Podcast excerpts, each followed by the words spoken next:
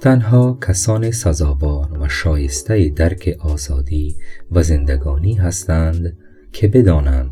چگونه هر روز بر مشکلات زندگانی و آزادی غلبه کرده و آزادی و زندگانی نوینی را به چنگ آورند